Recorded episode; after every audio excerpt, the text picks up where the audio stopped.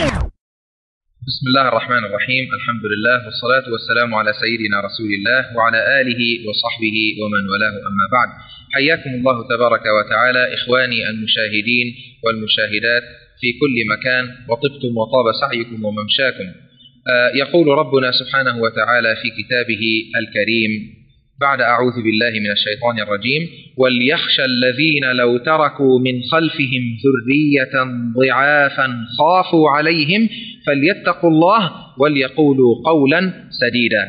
فربنا سبحانه وتعالى بين لنا أنك في حال خشيت على أولادك وأردت لهم الحفظ والرعاية والحماية الإلهية ماذا يجب عليك أن تفعل؟ فأول أمر عليك فعله هو تقوى الله سبحانه وتعالى.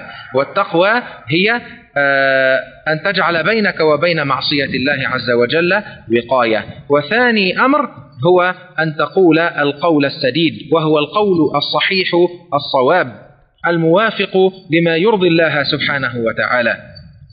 فإذا حافظت على آه، تقوى الله سبحانه وتعالى وحافظت على القول السديد كانت الحماية والعناية الإلهية لأولادك.